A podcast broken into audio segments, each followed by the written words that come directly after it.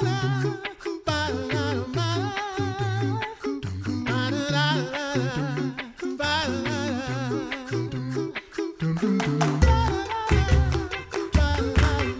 You're listening to the Coffee Hour. I'm Andy Bates. I'm Sarah Gulseth. Thanks to Concordia University Wisconsin for supporting the Coffee Hour. Find out more about Concordia University Wisconsin at cuw.edu. Live uncommon. We get to introduce new people today. I know. I'm very excited. Some new friends here at the LCMS International Center. What do they do and uh, why are they here?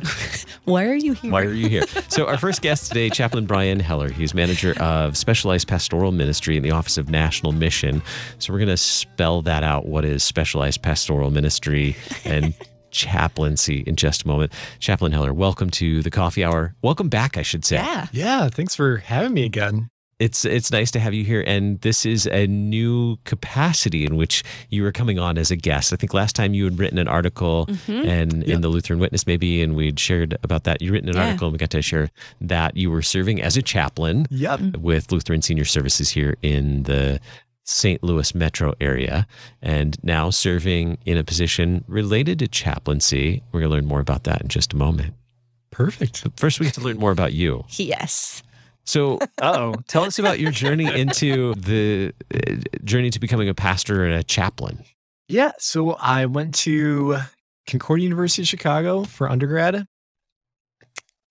Was involved in the pre-centering program. My dad's a pastor, so kind of always an interest in doing that and staying in the family business and and yeah. So had a great group at uh, River Forest. Then I went to Fort Wayne for seminary, Concordia Theological Seminary.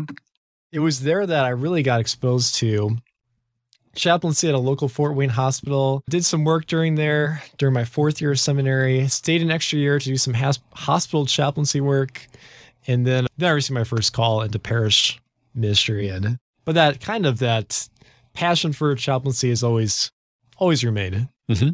So, what is chaplaincy? A lot of times when we talk about the word chaplain on on the coffee hour, it's relating to army chaplains or or that kind of ministry to the armed forces. But this is a different Right. different brand of chaplaincy. Right. So the uh, so that's really important distinction to make. So when we're talking about chaplaincy, especially today with specialized pastoral ministry, we're talking about kind of three different categories. Institutional chaplaincy, which is going to be your hospitals, nursing homes, things of that nature. I mean, we've even got some corporate chaplains. Hmm. I think someone works at Tyson Foods, something like Oh, that. yeah. So yeah, Yeah, yeah. So, so really just kind of broad category in that sense. Mhm. We also have emergency services chaplains. So your police chaplains, fire chaplains. I know we have one FBI chaplain. So Oh, pretty, yeah, pretty cool opportunities. Can we have them on? Oh wait, Yeah. we probably can't. That's probably top secret. I don't know. I want to find out Yeah, I now. know. Um,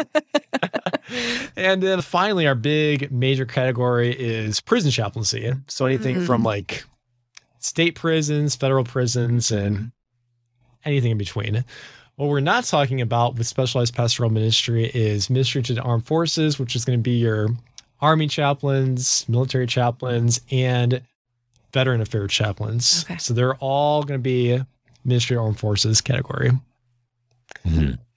So it's really about caring for souls in a context beyond the congregation, beyond the parish. Right. Right. So it's going to be a wide variety of folks that you get the opportunities to to minister to.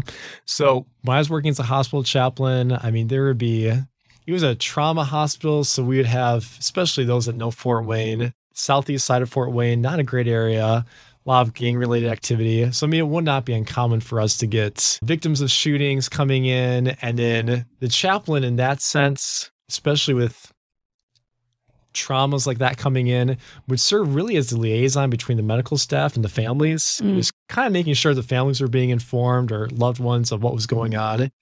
And there's a, a number of times where I would be the liaison between gang members that would come in to support their friend that was shot and the hospital staff. So that Mhm. was a really interesting dynamic. And um, more often than not, they let me pray with them, which was really interesting. you know, and, and unexpected. And it'd be really, again, an interesting dynamic because there'd be several Fort Wayne police officers with me when we were doing that just because of the status of things. But really, I mean, it in the world of chaplaincy like that, I mean, definitely, you know, every day is different. You never know what you're going to get thrown into or what what God's going to place in your lap in those uh in that vocation. Yeah, I'm sure you have some very interesting stories and, and other chaplains too. It's, yeah. This this type of ministry is so different from you know word and sacrament ministry in a congregation. Yeah, and yet you're still bringing the word of God to these people in all sorts of different situations. What kind of training goes into serving as a chaplain like this? And, and I'm assuming that's yeah. kind of part of your role now yeah, as, as right. SPM manager. So the when it comes to training for chaplaincy, really there's only one training program out there. And this is, it's called Clinical Pastoral Education, CPE for short. So, right now, if you want to serve as a hospital chaplain in some prison settings and other areas, you need at least what's called one unit of CPE. For my, for example, I have four units of it. And it's a really kind of a process to go through. And you're going to be with a CPE educator, and you're going to have fellow students from all different faith backgrounds, faith traditions, things like that. Very kind of interdenominational, interfaith. Definitely, at least in my experience, it hasn't been all Christians. You'd have kind of everything under the sun there. And it, it, there's some, you know, benefits and maybe things that aren't so great about it. So, one of the things that I really want to do for our chaplains in this role of manager of specialized pastoral ministry is to create a training program that is solidly Lutheran for our folks. We kind of take some of those things that are that are good that CP at least helps you gain some you know self awareness and some gems like that, but also really highlight and draw and get locked into our Lutheran tradition of soul care, which we have a mm-hmm. rich, rich heritage. I mean, going back to the church fathers, I mean, scripture, Luther, Johann Gerhard. I mean, we've got excellent, excellent resources that I'd really want to bring to the surface. These are treasures that we have and really make that a foundational training program for our LCMS church workers so they can serve in these roles, but maybe not have to go through something like CPE. Hmm. What's the need for chaplains or those serving in this type of context? Right. So I most recently I was at Lutheran Senior Services and as a chaplain there, especially I came during COVID mm. when things were really shut down and I mean, there were times when, depending on how high the case count was, some of the, the residents there could only see their families once a week for 30 minutes. Wow. Right. So, I mean, if they weren't seeing me in between those visits, I mean, they would have no visitors. So many uh, folks, either elderly or in hospitals, don't have great family situations, or, you know, for whatever reason, their family is unable to to come and visit them. And so that's why chaplain's visit is so crucial to share that love of Christ with them. And I mean, really, there's there's such a need for it because of the increased loneliness that we're seeing. There were times, especially in Fort Wayne, where there was unfortunately such a need for for folks that would end up dying by themselves that there's a whole volunteer system in place in Fort Wayne that I would call up as a chaplain and say, Hey, I've got someone that doesn't have any family. They're dying by themselves in a hospital room. Can you come and sit with them? And they would come out and do that. And that's something, and that, you know, there's just such a need that even chaplains can't cover that need themselves. And so, you know, it just, you know, the, the possibilities of extending Christ's love and care to to all these hurting souls that Christ has died for, whether they be in prison, hospitals, nursing homes, whatever. It's just it's just great. You know, we just, you know, tremendous opportunities and blessings to be a part of that. Yeah. Who's eligible to go through this training to be a, a to do the specialized pastoral ministry? Right. So right now it's I mean, the our focus is pastors, deaconesses, seminary students, church workers of that nature, things like that. So I mean it's we've got a lot of a lot of opportunities for i mean really anyone that that has a passion for this there's a whole ecclesiastical endorsement thing we're taking another look at through the lcms right now it's pretty pretty robust we're kind of trying to take a look at seeing how can we make chaplaincy more accessible for the lcms church worker whether they be a deaconess pastor getting started in seminary student in college things like that What is? Are you guys ready for lightning round? We got like a minute and a half. Let's do it.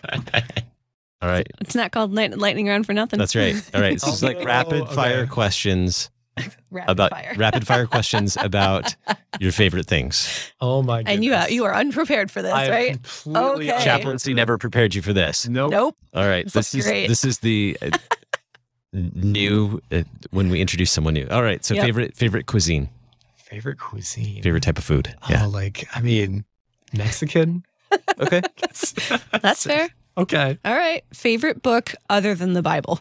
Oh, the Lutheran Confessions. Like, sorry, Wow. Book of Concord. Book of Concord. Lutheran Oh. Road. I love it. Oh my goodness. That's fair. All right, favorite I- movie. Favorite movie. Oh my So I've got three little kids, and all I can think right now is like Frozen, Yes. Bambi, yeah, because that's been like 101 Dalmatians. Because those are movies we watch count. nonstop. Okay, Those count. any of those fun Disney ones? That's hilarious. Okay. Favorite dessert or specifically ice cream if you're an ice cream fan? Oh, like anything chocolate Mm. related, chocolate brownie, chocolate peanut butter, anything like that. Perfect. And favorite vacation destination. Oh my goodness.